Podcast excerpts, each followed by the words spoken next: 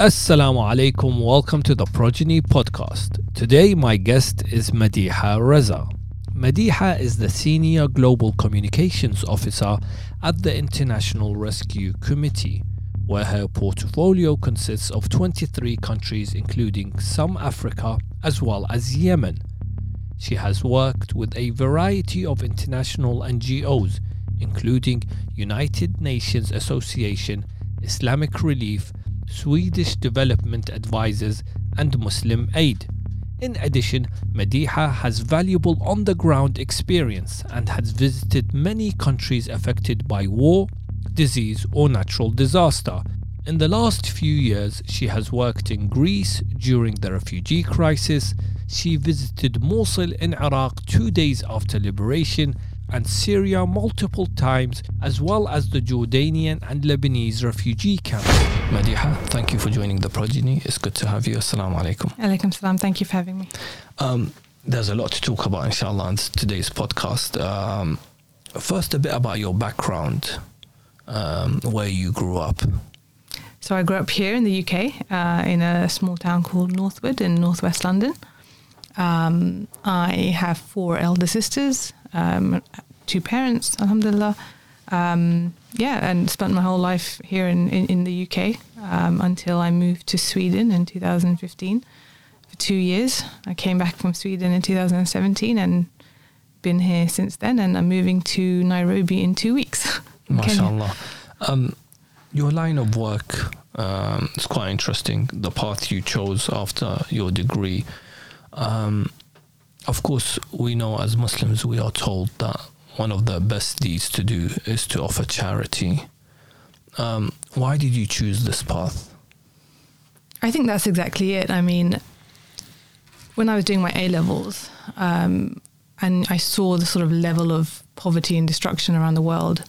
Um, there's sort of one of two paths I could have chosen, I guess. Yeah, you know, my my family are all bankers. I could have gone down that path and you know earned lots of money and given it to charity, or I could have chosen the other route of being more hands-on um, and working on grassroots grassroots level to try and um, tackle the issues I was seeing on the news or around the world, or when I was traveling with my family. Um, and that's the route I chose to go down. Um, I think I took that inspiration from my from my mum, who always told me examples of how when she uh, grew up in what is now Bangladesh, she used to be East Pakistan at the time, um, she would always invite people who were off the streets um, over to dinner, and she would just tell her mum that mum, I've invited five people who are homeless to come and eat with us today. Um, so stories like that were always really inspiring, and um, I felt like go- going into that line of work uh, would have been able to help me be more hands-on um, and be more sort of responsive on a frontline basis. And it's I'm very very blessed to be able to have a career which is which is so purposeful because then it doesn't feel like a career, it doesn't feel like a job. Um, and so, you know, as you said, we, are very much encouraged um, by religion, by the Ahl Bayt to to be charitable and um, help the most the less fortunate. Um, and I guess I, I, feel like it's a sense of duty almost. Um, so, yeah, very very blessed, and, and that's the reason why I chose to go down that path you know, in, in the introduction, I mentioned you visited 23 countries just for for for aid and help and support. That no, that uh, my portfolio consists consists of, consists 20, of so 23 countries in Africa. 23 countries. So. Yeah. For, for for for someone maybe who's a Muslim and from a from a Muslim background, how did your family support you or were they supportive or were they you know might be difficult maybe for someone to say no i'm going to let my daughter travel yeah for, for, for sometimes long periods i'm guessing a couple of weeks uh, at a time yeah yeah how how did they take that so i get asked i get asked that question a lot actually um, you know i think my my parents alhamdulillah are very very very supportive i think um, they understand that this is my passion. Um, they understand that I don't, you know, I always go with a I've got security training, for example. I don't go into, although I do go into sort of war zones and risky countries. Mm. Me being a woman or, or, female has not made a difference to them because um, I've explained to them, and I explain to many people that me being a woman and being able to be on the ground um, is super advantageous because um, it's always women that are more affected by war and disaster.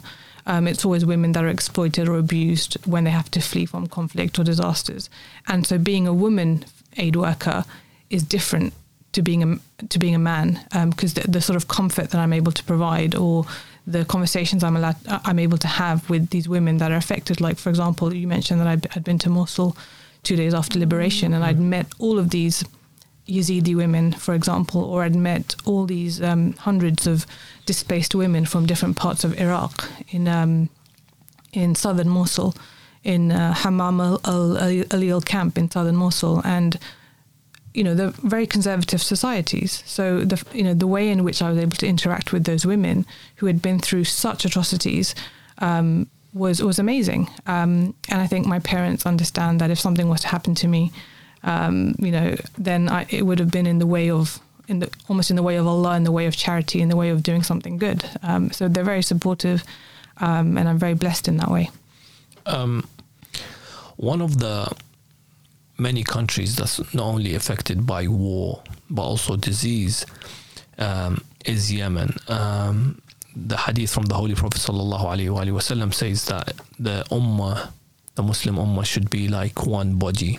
If one part of the body is in pain, um, then the whole body feels that pain. Um, Yemen is one of those countries where the International uh, Rescue Committee do aid and work how bad is the situation in Yemen um, from from the work that you do and from what you've heard? It is pretty bad. Um, Yemen has just entered its seventh year of. Um, I'm not going to say the seventh year of war. It's the seventh year since the escalation of the war, mm. and um, you know I can run some stats, but you know we have to always remember that behind every statistic there are people Mm. You know, for example, it's just Yemen's just recorded its highest level ever, ever of uh, malnutrition for children under five. Um, 20 million people in the country are going hungry every day. Famine is looming, basically. And and the thing is, when famine is declared in a country, by that by the point it gets to that point, it's too late already for for, for millions of people that um, that that could die or be affected. Um, and of course, you know, although COVID 19 is in Yemen and there's a spike right now of, of cases, it's not a priority for ordinary Yemeni. You know, the priority for them is where are they going to get their next meal from? How are they going to feed their children? Um, so when we do surveys uh, for people in Yemen, when before we do our programming there to see how we can assist them, they always say to us, "It's not a priority. It's not a concern for us. Where where are we going to? How are we going to eat? That's our priority." You know, we did a survey of over thirty thousand people over the last year where it was really concerning to see the sort of the negative coping strategies people are using as a result of not being able to obtain food. So either cutting down the number of meals they're having, or adults are having to eat less to feed their children, or borrow food from people. Um, and like you know, coronavirus, although might not have affected the country itself um, directly, it's more sort of like because of global supply chains um, being restricted. To make things more difficult. Makes yeah, I mean prices are rising in Yemen, so fuel fuel costs are rising, and all of these things have a knock on effect on how much money you've got to spend at the end of the day um, to buy food for your family in a country which is completely war torn. Um, and then it has secondary effects like health implications in a country where 50% of the hospitals aren't working. Um, so it is really bad, and I, and you know I'd really urge people to to sort of not forget what's going on there, even though it might not always pop up in the news every day before moving on to my next point, you know, you mentioned you urge people to not forget about Yemen and to think about other than other than thinking about them, what can people really do for, for Yemen? I mean, I feel like you mentioned everything's become more, difficult with with with with COVID nineteen.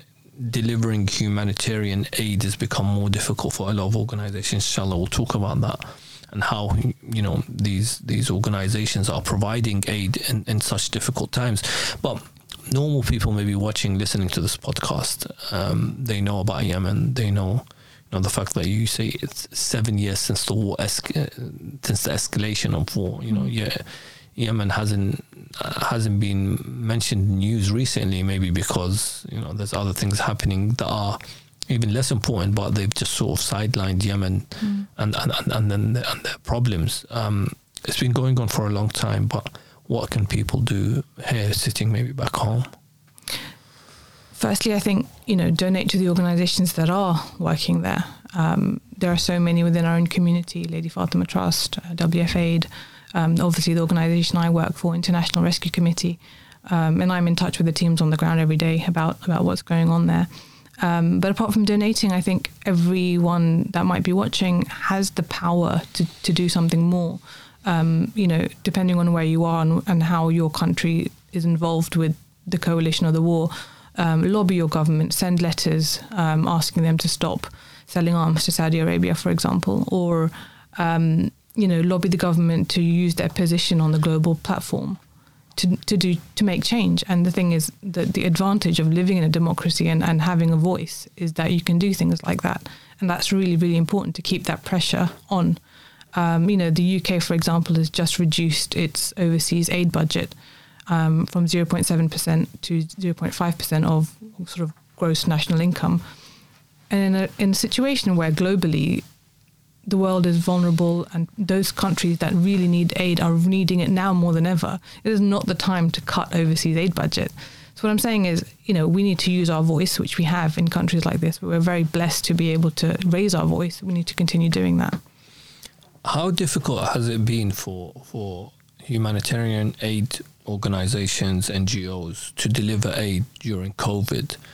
Knowing that now aid's more needed for certain countries, and like you said, you know, some countries are, are worrying about themselves. I think since the start of COVID, something that I have learned is is, is, is the, the, the selfishness of certain people mm. during such difficult times. Um, well, you know, we had people fighting over toilet, toilet paper. Yeah. So, um, and and and yet we've now shown that we were we're, we're selfish beings caring about ourselves. Gov- you know, I, am talking in general, obviously not specific people, but governments only caring about themselves. You see the, the, the, the, problems between, for example, the UK and the EU. I'm hearing all these stories about some vaccines not being delivered. Mm, vaccine nationalism, yeah. So all this stuff happening, it must be really difficult for, for organizations to actually get the aid where it's needed the most. Mm. Well, you know, the, the large organizations, so the International Rescue Committee, for example, they they already have country um, country teams.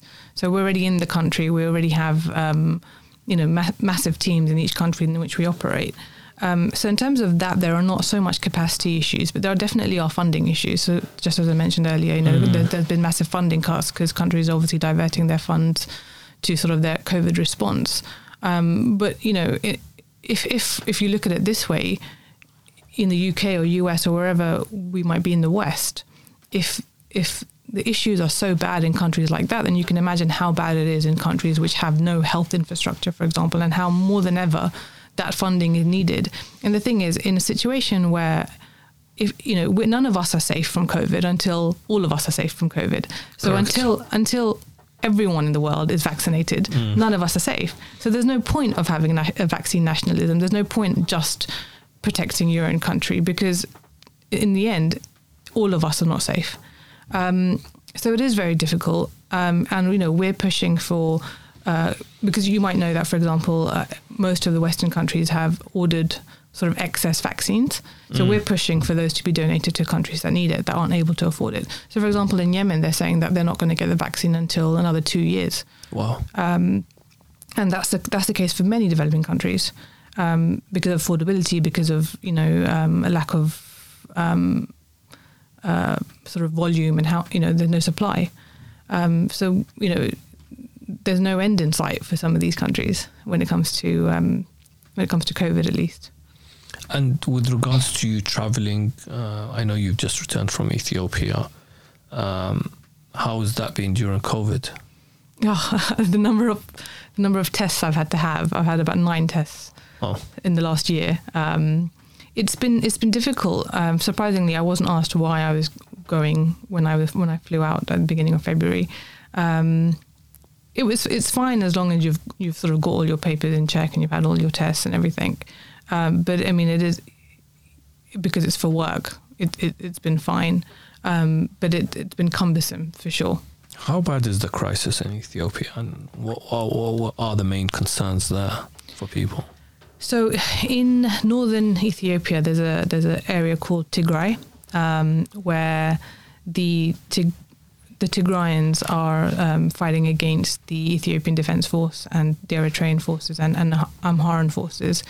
Um, it's pretty bad. When I was there, there was sort of no electricity, no Wi-Fi, no reception. So the operating environment as a humanitarian organization was very, very difficult.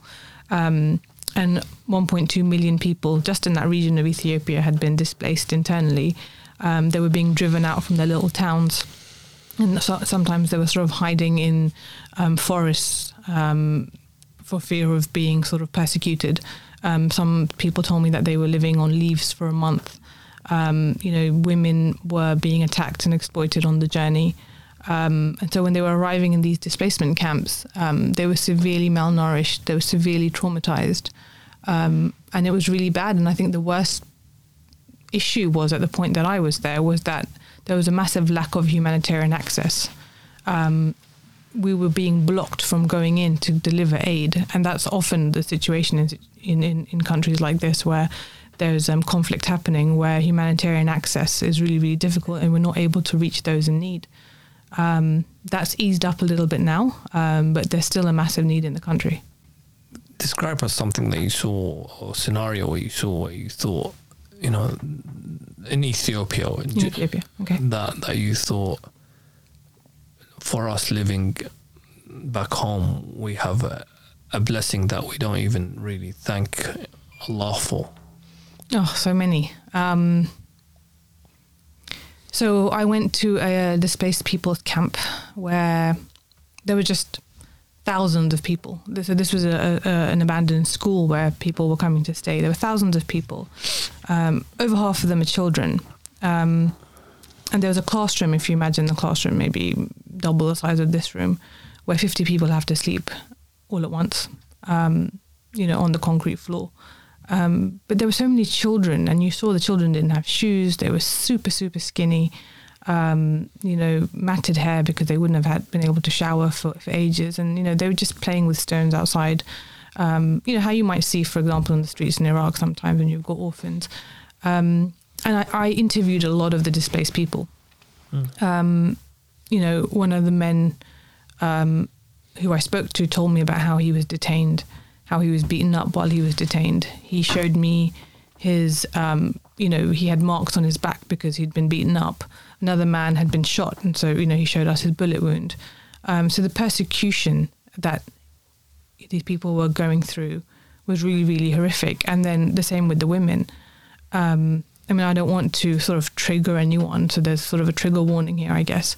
But you know, women had been widely sexually abused on the way from wherever they've been displaced. And this is very, very normal of humanitarian crises. So whether you've been displaced from because of a, flooding or, or, a tsunami or an earthquake or because of conflict, women are always, always, always the, the ones. victims. Yeah, the victims, uh, always the worst adversely affected. Um, and so just the, the trauma you see in their eyes or when they're talking to you um, is something that I hope no one ever has to imagine how how do you you know seeing these you know and, and, and obviously you've been doing this for, for, for quite some time. How do you mentally cope? How's your mental health knowing that you i get i get asked this question a lot. You know you know for me so they say that 40% of humanitarians need therapy which i don't i don't think i need yet alhamdulillah. Do you know what i think it is? I think for me you know when I'm when I'm sitting here in the UK and I see it on the news and I'm not able to do anything and I'm feeling helpless, that that affects me more than when I'm actually out there mm. being able to help, being able to speak to these people and seeing how resilient they are. And one of the things I did want to say was that regardless of all of this, regardless of everything they've been through, anywhere I've been in the world, whether it's the Syrians, the Syrian refugees in Lebanon or Jordan, or within Syria, or those women I spoke to in, in, in Mosul, or Indonesia, anywhere in the world, or you know the Syrians in Greece, for example, even though their entire lives have been sort of turned upside down within sometimes a matter of minutes, they're still at peace. They're still happy. They're resilient. They're thankful. In Indonesia, for example, a lot of them are Muslim, and um, you know, you ask them, you know, are you okay? How are you feeling? And they'll just be like, this is the will will of Allah. You know, they're really sort of faithful. They're really sort of, um, and I think that's the thing. Faith brings such resilience to them, and it's really a lesson. So I almost feel like, given what these people have been through, I don't really like to focus on what my mental health is like, though I understand why people why I need to. Um, but it, it, I'm able to draw lessons and resilience from them. I think, um, and and and given that I'm able to actually help and be there on the ground, um, it gives me it helps me with that with that sort of emotional drain rather than not being able to help and, and being helpless. You you mentioned a few times you say when I was talking to them when when they were talking to me when I you do a lot of talking with these with these people and I feel sometimes and this is just my a lot of these people just want to talk sometimes um, is that something that you, you you you always do when you when you especially with women i'm guessing because Yeah. you mentioned that sometimes with, with with the women they'll probably feel more comfortable uh, speaking about what maybe they they went through or Mm. even even even not necessarily ask for for help as in financial help or Mm. food but they'd rather just want to sort Yeah. of talk So it's it's part of my role to kind of um, gather case studies to, to see what the need is, to see what people and, and we're obviously very careful about how we phrase questions and Mm. and that kind of thing to make sure that we're not sort of bringing up past trauma. But it's part of my role to sort of understand what the need is and to see how our work is um, helping or impacting them. Um, and yeah, so before I I speak to them, I always explain sort of why I'm speaking to them and you know who I am and where I come from, and then I show them pictures of my family or my my my life back here in the UK. Because if I you know if I'm sort of delving into their life or if I'm you know imposing and asking them to tell me about themselves, then I think it's only right that I, I sort of tell them a bit about myself. Um, but yeah, often, more often than not, they want to, they do want the world to know what's going on. They do want people to know what they've been through, um, especially if it's conflict. Um, but yeah, I think you know talking it out sometimes just helps, and and I, I'm I'm very very blessed because there are so many refugees around the world who who will raise their hand and, and dua for me, for example, or for my parents, and you know so many countless all around the world. I don't even know who or, or what their names are sometimes. Yeah, I might not be able to remember, but in that way, I'm very, very blessed. And, and again, from them, you can really pull resilience from them just because they're so strong after even after everything they've been through. With with regards to, to, to the Muslims you mentioned you mentioned in Indonesia and, and others, you know, then maybe even Christians or even people, how does God what's what's God's role within their lives? How do they you know you mentioned the the, the, the, the ones in Indonesia who was because of an earthquake and tsunami. Indonesia, yeah, yeah. hmm So how did they, you know, how how they have they got this patience, this this will to say, you know, this is Alhamdulillah, it's a blessing, but it's the will of Allah. Do you see that quite a lot? with- I see that uh, in in all the Muslim refugees and the non-Muslim. You know, I feel like the less people have, the more faithful they are, or the more at, at peace they are. And this is the thing often, except for maybe in Syria, where they were all quite like middle class, wealthy um, people before the war started. Normally, in, in, in most of the crisis situations I've been to, the people that have been displaced or are refugees are already from um, quite poor um, villages or areas. Um, but they're always very happy, sort of at peace people. Um, and every time, you know, in Indonesia, for example, you know, they all just, they were very sort of resigned to the fact that this is Allah's will. Um, and they, they, they are very accepting of it. And I feel like, um, I feel like there's a, almost a piece of research to be done there about how faith can be used as a resilience tool in situations like this. Um, because everywhere, you know, whether it's Syrian refugees or the Indonesians, you know, everyone is almost thankful or um, very sort of, they just, I don't know what the word is, but they, they, they sort of resign themselves to the fact that this is Allah's will and they, they, they're accepting it and they're happy and they're, they're, um, they're at peace with it. Tawakkul maybe. Tawakkul, yeah, tawakkul, absolutely. They they leave everything in Allah's hands, which is quite difficult sometimes. You know, I But it puts things into perspective. Uh-huh. like when I'm sitting here with my, you know, silly problems in the UK, it really Mm. makes me think back, and it- and and it makes me really put. It really grounds me. I think it really Mm. makes me look at things in a different way because, comparatively, and I know we, I don't want to say that we are sort of feeding off their misery or, or you know, um, making myself feel better through their misery. Of course not, but it definitely puts things into perspective. Given that they can be thankful having lost everything, including family members, their business, their lives, their homes, um, and they can still be thankful, you know. And I have everything, alhamdulillah, and I'm not. So it really helps put things into perspective. You know, someone might say, you know, how, how did Madiha survive without internet in Ethiopia? It was liberating, honestly. It Because was- some, yeah, yeah. I've noticed sometimes when WhatsApp or Instagram is down, everyone's like, "Oh no, WhatsApp's not working. What am I going to do with my life now?" yeah. And then you're there without without internet. And I'm Yeah. guessing no one really Well, thinks of that as a problem back there. Yeah, well, it was surprising. It, it was liberating, but surprisingly crippling. Like, you know, come 7 p.m., I was sat in the dark in the room. I was like, okay, what do I do now? Because, you know, there was nothing to do. I couldn't use my laptop, couldn't use my phone because I was trying to conserve battery. But it was liberating. Honestly, um, those few days, I, you know, I felt more at peace than. There's something about always having access, always being online.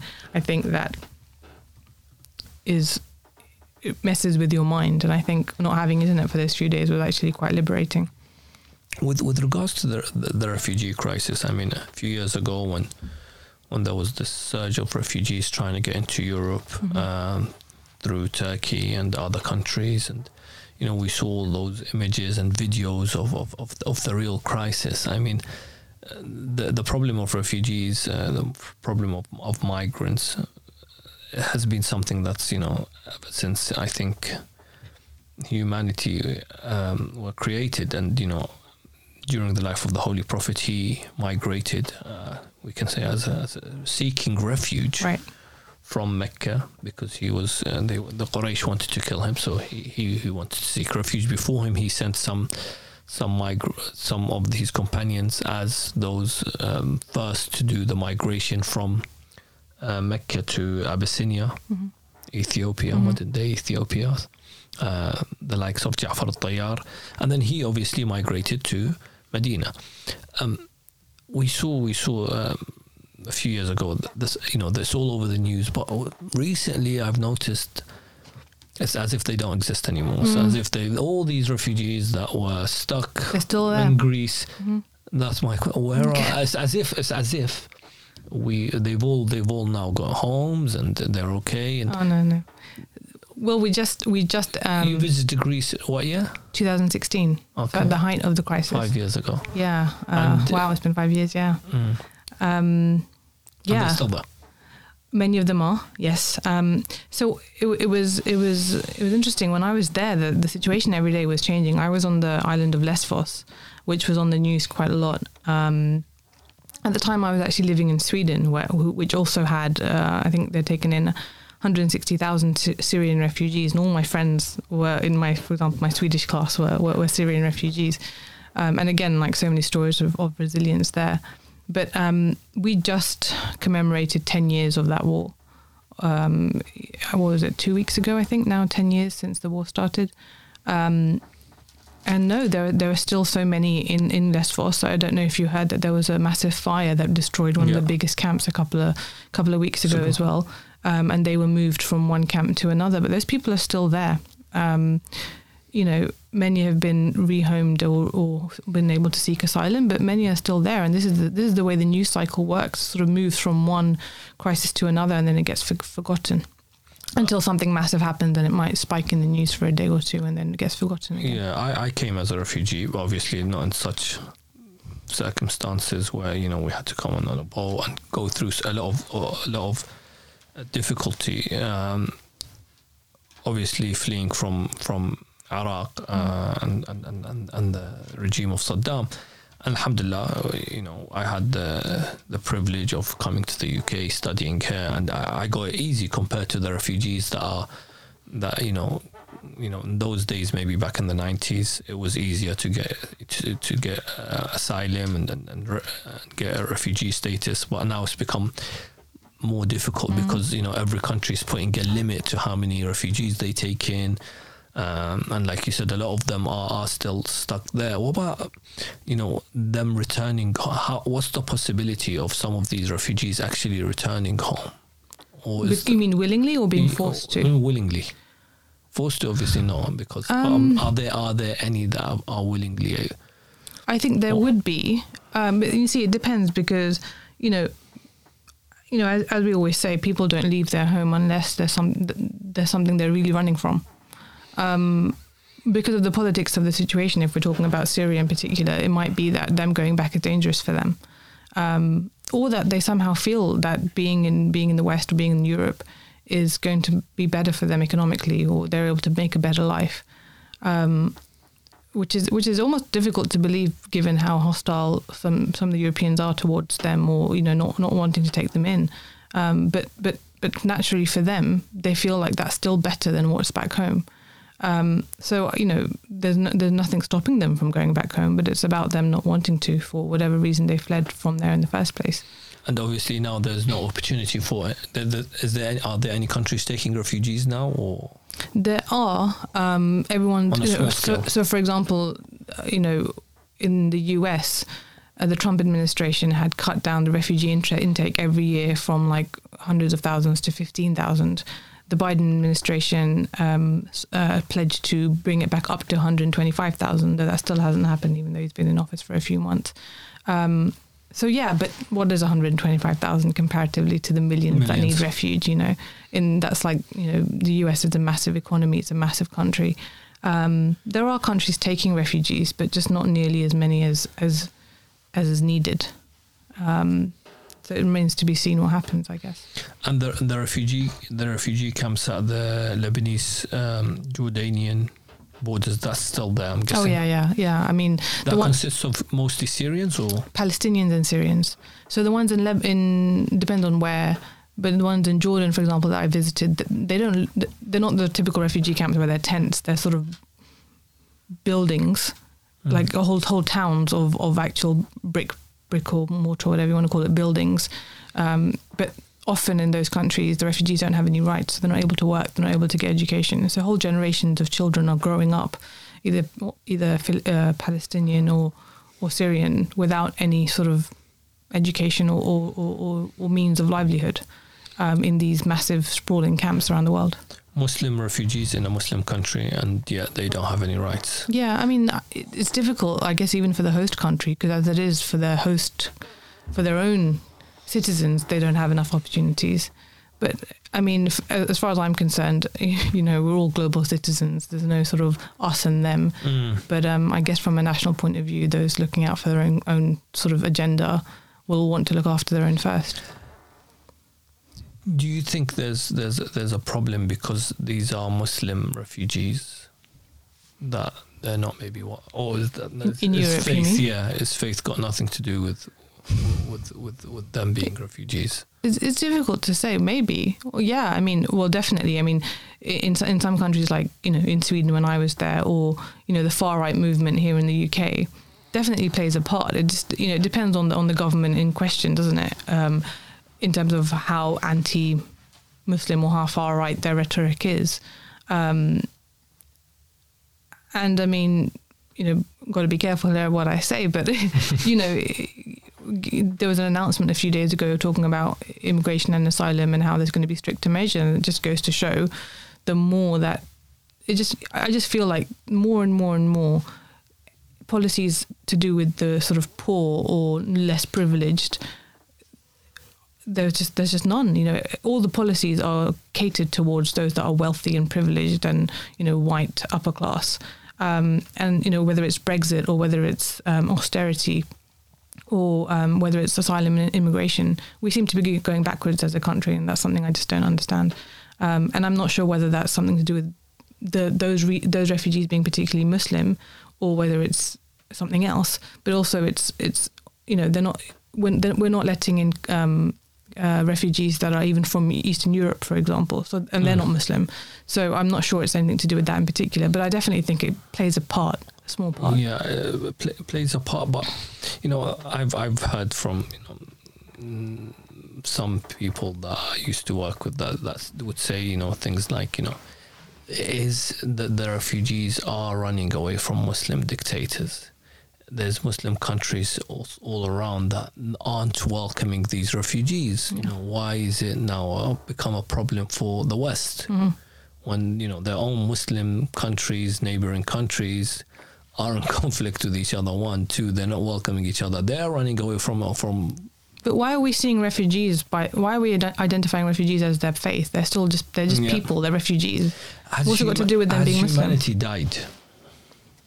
Do you think working being you know now working for how many years in humanitarian Almost aid? almost ten years. almost 10 years. Do Yeah. you feel every year things are getting worse, or is there an improvement when it comes to? Uh, You know, I see things like the Rohingya genocide, and I was in Bangladesh for the when the Rohingyas were coming over the border back in Mm. 2017 uh, from Myanmar, or I see what's happening to to the Uyghurs, or I saw you know you know what's happening to you know some you know Shia Pakistanis, for example, and every time you know we just um, commemorated you know the Bosnian genocide or the Rwandan genocide or the Holocaust, and every time we commemorate those, we say, oh, you know, we're never going to let this happen again, but we're letting it happen again. It's happening, you know, it's happening right now under our noses, and I just feel like we're all regurgitating the same rhetoric, and you know, we're not really improving anything.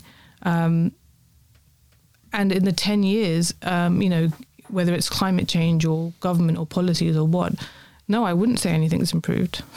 it's got worse. I'm not sure if it's got worse, but it's definitely not improved. Um, you know, obviously, you know, if you take America or the US, America or the UK, the, the Trump administration definitely was going backwards. I feel like the government here are going backwards um, in, in, in sort of very nationalistic policies. Um, but yeah, I don't, I don't, you know, getting worse or getting better, I don't know, but it's definitely not, it's definitely not getting better. It's not, no, it's not getting better.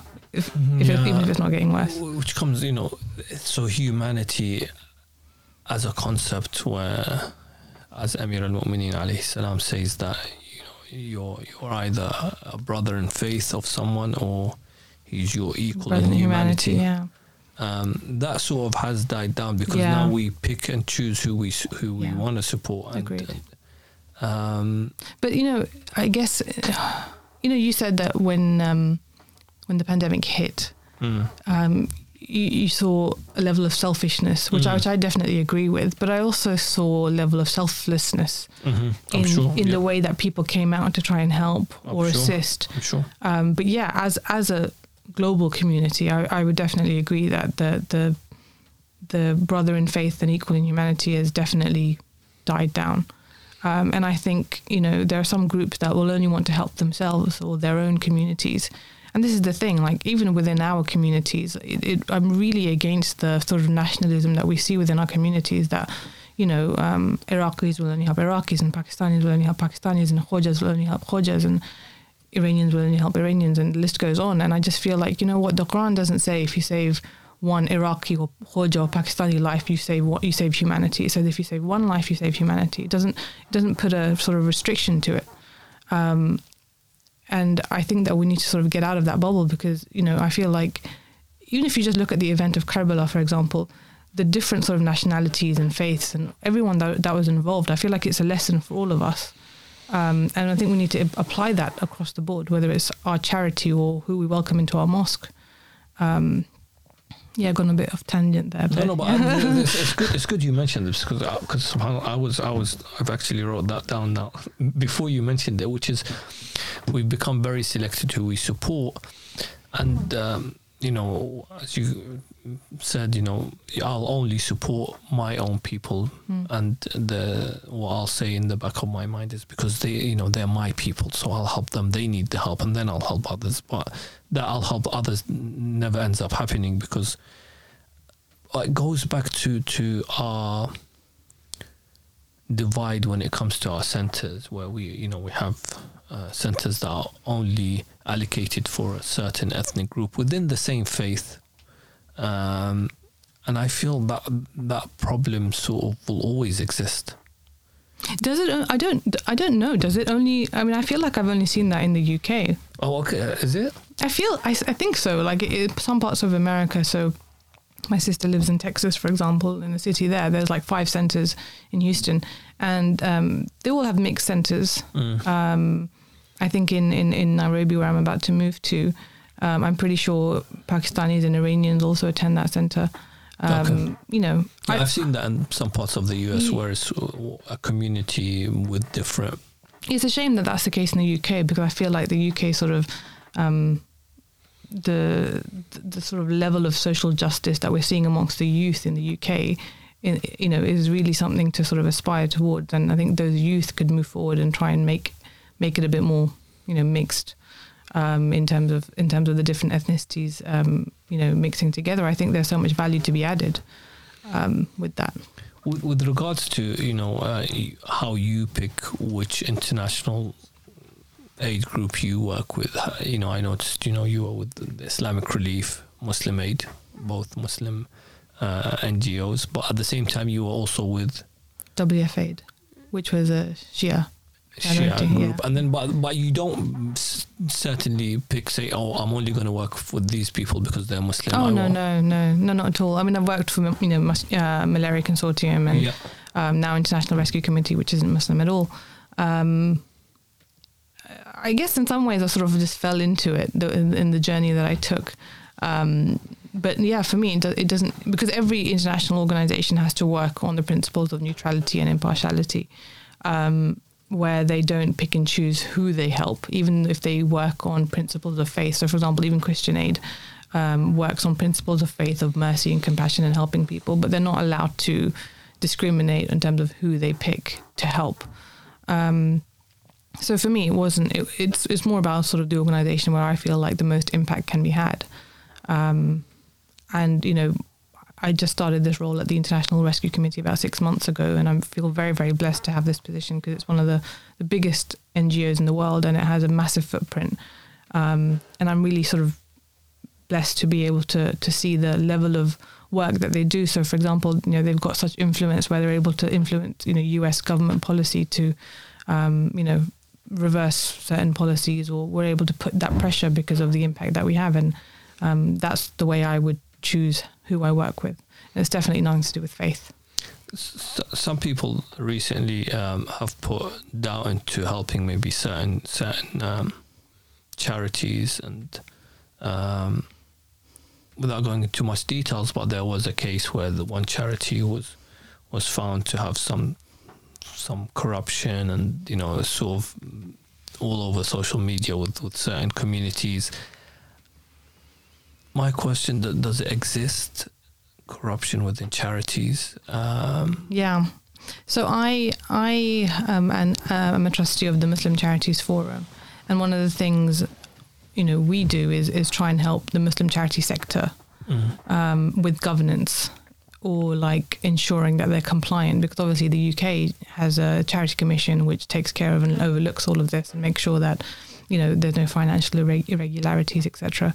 It definitely does happen, and I think as a although there's fantastic work being done by the Muslim charity sector, both, um, you know, in, in the wider Muslim charity sector as a whole, whether it's Sunni or Shia or whatever else, there's great work being done. But I think that we're still behind the curve in comparison to the rest of the charities in how we operate, in the professionalism with, with which we operate, in making sure that we're we are fo- uh, following governance protocols and um, the right operational kind of frameworks to be compliant. You know, we need to make sure we've got safeguarding policies and money laundering policies, and you know, um, the way in which we work needs to definitely be more professionalized. I've, I've worked in now what is it one, two, four Muslim charities, two of the biggest Sunni charities, and one of one.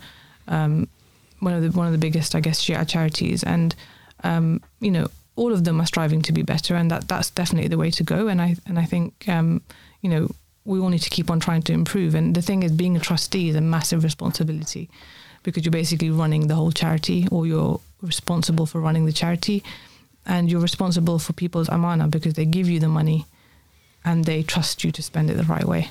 So um, Why are Muslim charities? You know, you mentioned that we're, we're far behind other charities. Um, what's the reason? Uh, is it because uh, from wh- why aren't they as professional as maybe? I don't know if that's the right term to use, but yeah, I mean, I, I, I'm probably going to get. in, I mean, I, I wouldn't say they're not as professional. I think I think you know often we we we we rely on our intentions a lot. Uh-huh. oh, you know, our intentions are good, so it's okay. But no, we're also in a in a in a, in a government or under a framework where we have to comply. Um, and I think often we sort of treat organizations like a charity or, or like a like a family. I mean, or we just rely on goodwill. Um, but you can't rely on goodwill when you've got sort of audits and financial trails to, to submit to, to the charity commission. Um, I don't really have a reason for why. I think I think you know there's too much reliance on goodwill, um, and there's and the intentions are great to want to help people, but it has to be backed up by you know the right level of professionalism in terms of compliance as well. Well, but on the on the ground, you know, you know, these people are vulnerable. Uh, a lot of these people that you know, aid groups go out and support. Um, from your experience, is there is there are there any issues with, with the aid that they receive?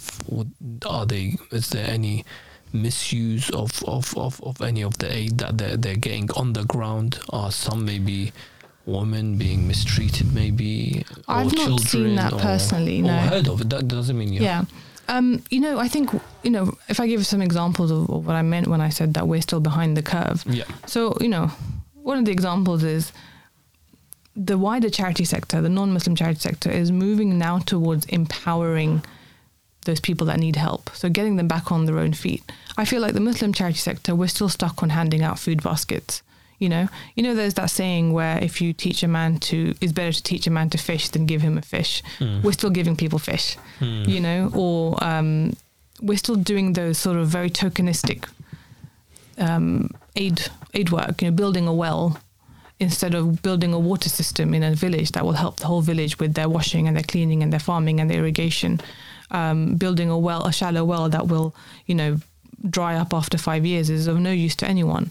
Um, and I think, I think you know, we're, that's that's the way in which we're behind. And I think, you know, in, in, in terms of answering your question of, you know, have I seen that level of corruption? I haven't seen that, but I've definitely seen the unwillingness to sort of change in the way in which we're working as a sector because our because our Muslim audience or our supporters, the Muslim community won't understand. Wait, why why should I have to pay for this system? I don't understand. You know, I'd ra- much rather pay for a well where I'll get the you know thawab for making you know quenching the thirst of ten people. Do you, do you know what I mean? Like for hmm. them, if I give a you know sixty pounds for a Ramadan food basket, for me that's tangible. I'm able to understand that instead of giving this person some tools to lift themselves out of poverty. You know, people want to see. So we're behind in that aspect. Yeah, you know, people want to see where their money is going tangibly, and they maybe don't have the. Or I think it's the charity's sort of job to to sort of explain, you know, that we need to have foresight. You know, if you if you give these people the tools now, in five years' time, they won't need our charity. Um, there's no point just giving them a food basket. What uh, what you'll often often find, even in the wider charity sector, is that you know they'll they'll give food baskets, and often people just sell sell the food because there's more important things they need to buy. Um, so I just think that you know we need we need to catch up, and, and the commun- Muslim community as a whole needs to sort of catch up in that way. Isn't that to a certain degree a level of corruption then? I mean, I guess Rather you could look use at that way. the, use the money, for example, to build a water system, Mm-hmm.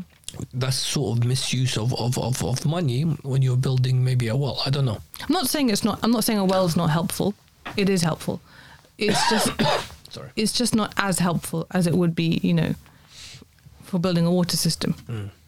Um, and this is the thing: if you don't have the right checks, and you know, trust is great. It's an amazing thing, and we should always we should trust we should trust people. But you know, end to end, from the person that's donating ten pounds here mm. to the very end, where that ten pounds, the equivalent of that ten pounds, gets to that I don't know Iraqi child or mm. whatever it is there are so many people in the interim and you might not be able to trust anyone or even if it's not about trust there might be something some kind of miscommunication. And if you don't have all the checks and balances in place from a to z then something might go wrong. That that what is it 1 million pounds you said that went missing or what, however much it is that i'm sure it wasn't because of i'm sure it was intentional.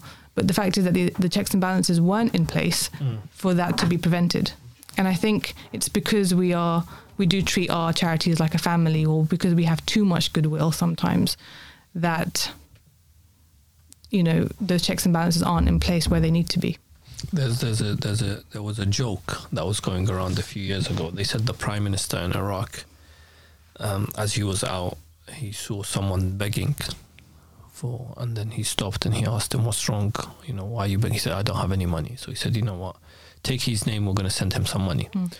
So he went back to his office, um, and he got a million dollars or whatever, a million Iraqi dinars, whatever, and he gave it to his one of the ministers and said, "Pass it on to this beggar." The minister gave it to one of the advisors. The advisors gave it to I don't know someone else, and then it was just passed on. By the time the they reached the beggar that was begging, they said the the, the delivery man, the um, hmm. messenger messenger came to him and said, "The prime minister sends his salam and says he'll remember you in his du'as." There you go. So by the time it reached him, everyone took out their car. Is there such, you know, you? I, I'm, I'm only asking this because you mentioned that if the, if someone donates ten pounds, by the time it gets to the Iraqi orphan, is is there such corruption where there's You know, I'm, there's two things here. Obviously, like the intermediary sort of levels, you know, you need to pay the driver, you need to pay administration costs, you need to pay for electricity, you need to pay for fuel. Those are not things I would call corruption. Those are those are running costs or those are administration costs. Does does corruption happen? Of course, it happens. It happens everywhere, whether it's Muslim or non-Muslim. And by the way, I guess I should I should disclaim and say that the Muslim charity sector is doing a fantastic job. Of and course, I feel and I, course. and I feel like you know we as Muslims sometimes have a complex that we're not good enough or we're not doing as well. Mm. In some cases, we're not, as I mentioned. In some cases, we really are. Um, but given that we're in an environment where we're being scrutinized more than ever, because there is such Islamophobic rhetoric, you know, in the world, we need to do better. Is what I was trying to say. Mm. Um, so yeah, there is corruption, but that, that corruption exists in non-Muslim charities too. is there a sense of nepotism within Oh yeah, charities where this person is related to this person, Yeah. so he gets the job. This person is related to that person, Yeah. so he gets the job. He becomes the secretary. He becomes the treasurer. He become, and it's not the right people yeah. in the right roles. I mean, categorically, I can say yeah to that. But I, I mean, yeah. I, I can't even um, deny that. No, yeah, yeah, there is. And again, because I said, you know, I said to you, we treat our charities like a family, and yeah, we, because literally we we treat it like a charity. Literally, Yeah, son. son, uncle, brother, cousin. But you know, because it might be difficult to attract the right talent, but do we even try? Mm. You know, Do you, is that is that across the board I think so. within what we're talking here, Muslim charities? yeah, yeah, I think so.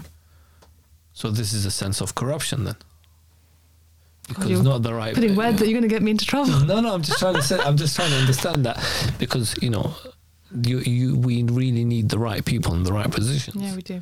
you know, the an alim, scholar in religion, is good in fiqh, in his jurisprudence, and maybe theology. That's all he's going to be. But you can't give him, for example, a role in if, if he hasn't studied, obviously, Mm.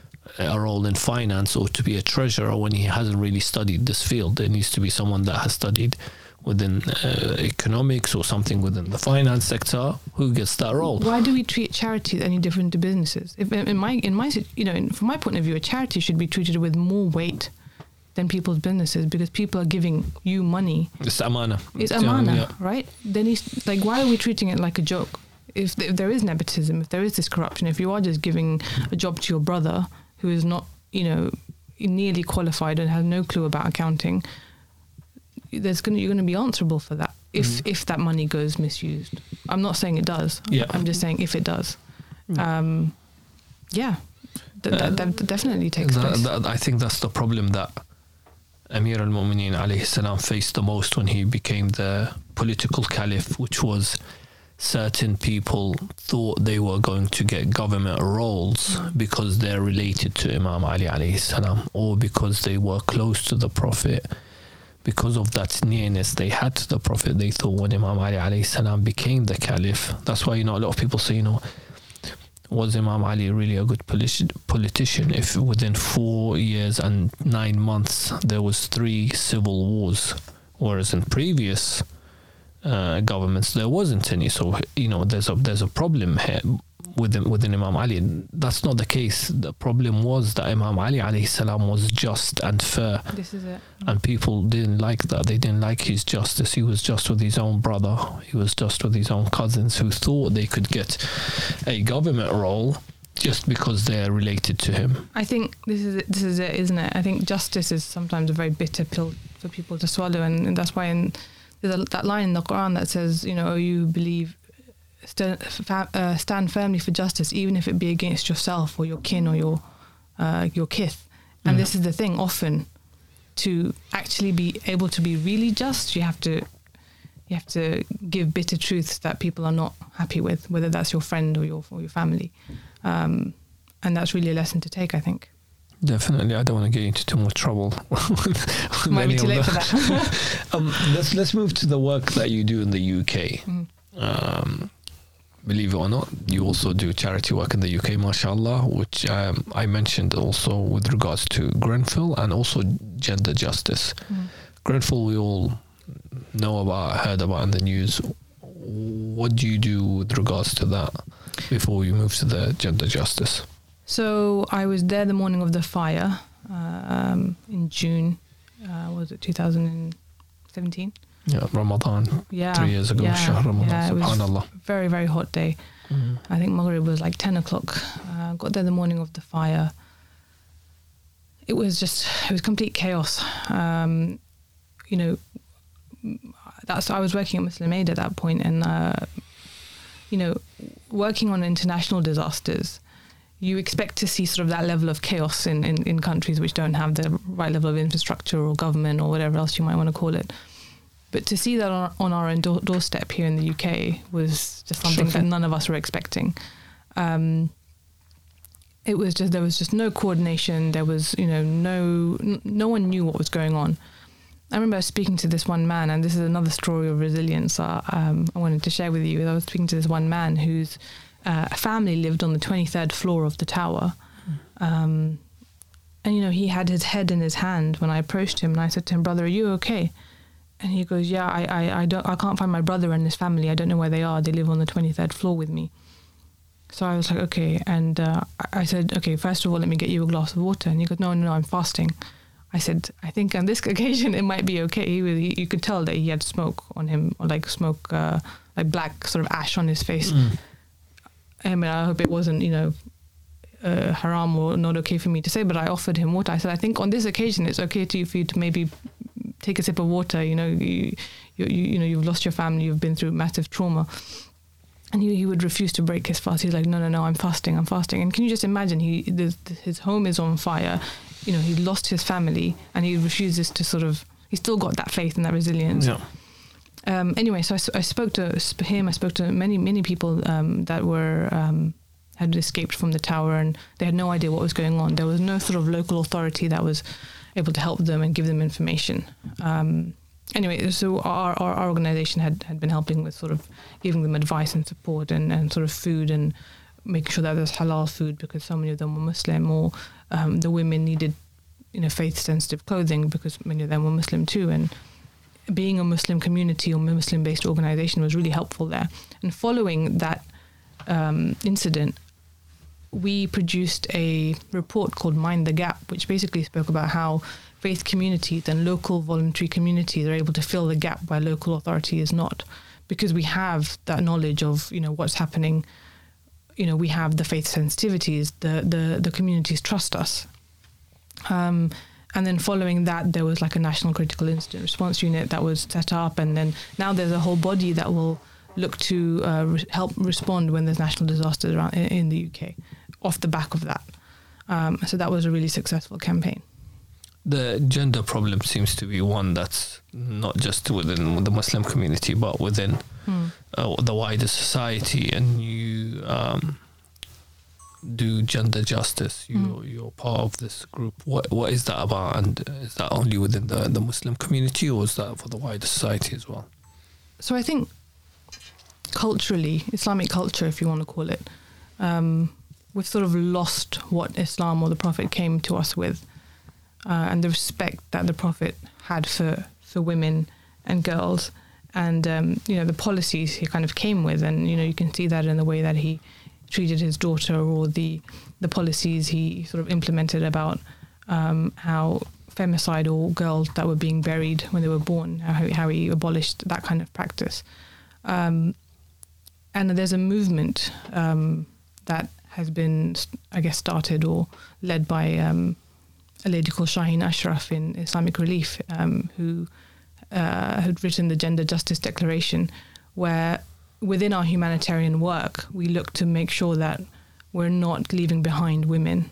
So, for example, um, the practice of FGM or the practice of early child marriage, we've sort of looked at that through Islamic lens of whether it's Shia or Sunni scholars and seen that actually, I mean, this is a very um, controversial sort of theological discussion, but actually, is it okay to marry a nine-year-old girl off if she isn't ready, whether Yeah. it's whether it's physically or Or emotionally, mentally, or- or, yeah. or, you know, Yeah. so you know, all of this has been in this in this written in this declaration, and the way in which we respond in our humanitarian response is all included in that.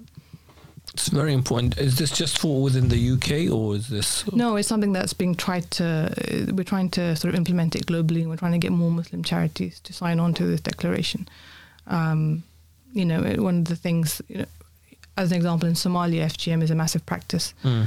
um, and trying to sort of address communities and you know using Somali communities to sort of explain to Somali communities. So it's not like we're here coming from the West and telling you what to do. We're trying to change behaviors and attitudes because the number of women and children that are affected as a result and die, or, or you know, because of all of these really inhumane practices sometimes, is really really really bad. Um, you know, the the complications at birth. You know, if a girl gets married at nine and she, she gets pregnant and you know, she might die in childbirth or have complications, and then it just the quality of life after that is really really difficult. So just trying to like educate without sort of offending people um, about these different issues that are to do with women and girls. I think yeah, the gender justice um, issue is quite big. So I'm really glad that you guys are doing some work on, on that, and it's a topic that needs to be addressed. The conversations need to take place. Um, there is a, there's a problem everywhere, whether it's You know- within the Muslim communities or the wider society with with gender issues. Yeah, I mean, one of the things we've done at the International Rescue Committee is during the pandemic we did a we did a report where we interviewed like uh, women across 15 countries in Africa, and nine and 73 percent of them, so almost three quarters of them, said that they'd experienced um, violence or increased domestic violence over the course of the pandemic. Um, and this is what I meant when I said that women, no matter what the disaster is, whether it's even just being stuck at home, you know, women are more affected than men. Well, I'd like to thank you for your time today. Um, there's so much more we could we could speak about, but um, inshallah for the future, uh, we know you're going to relocate to Nairobi, so we wish you all the best. Um, why are you relocating, by the way? So my uh, portfolio is uh, 23 countries in Africa and Yemen. So I feel like you know to be in the region and to work and live from there is um, is better. Um, it's better to sort of be in the context in which I'm working. So at least for a few years at the start, and we'll see where life takes me. Thank you for your time. Uh, we wish you the best uh, for the future. Inshallah, we we pray that. Um, before you end, just be like, um, if anyone does want to support your work, where can they find you? Good point. Here at Progeny, we want to wish you the best. Uh, inshallah, you mentioned something really beautiful and at the start, which was um, you're in the dua, the prayers of so many people, you and your family. So, inshallah, that continues. You'll be in our du'as. Um, before we end, I'd like to ask if someone wants to get in touch with yourself with regarding to I don't know any aid they can they can support in what they can do how will they go about doing so Um, I'm on Twitter, M M A D Z underscore Raza R A Z A. Send me a message on there. Um, I can I'll give you my um, Instagram, or they can email me. Um, or if you want to donate to the charity I work for, www.rescue.org. Thank you very much. We'll add those details on the bottom, um, on the description of this video, inshallah. And we wish you all the best. Thank, you. Thank you so much. Mashallah.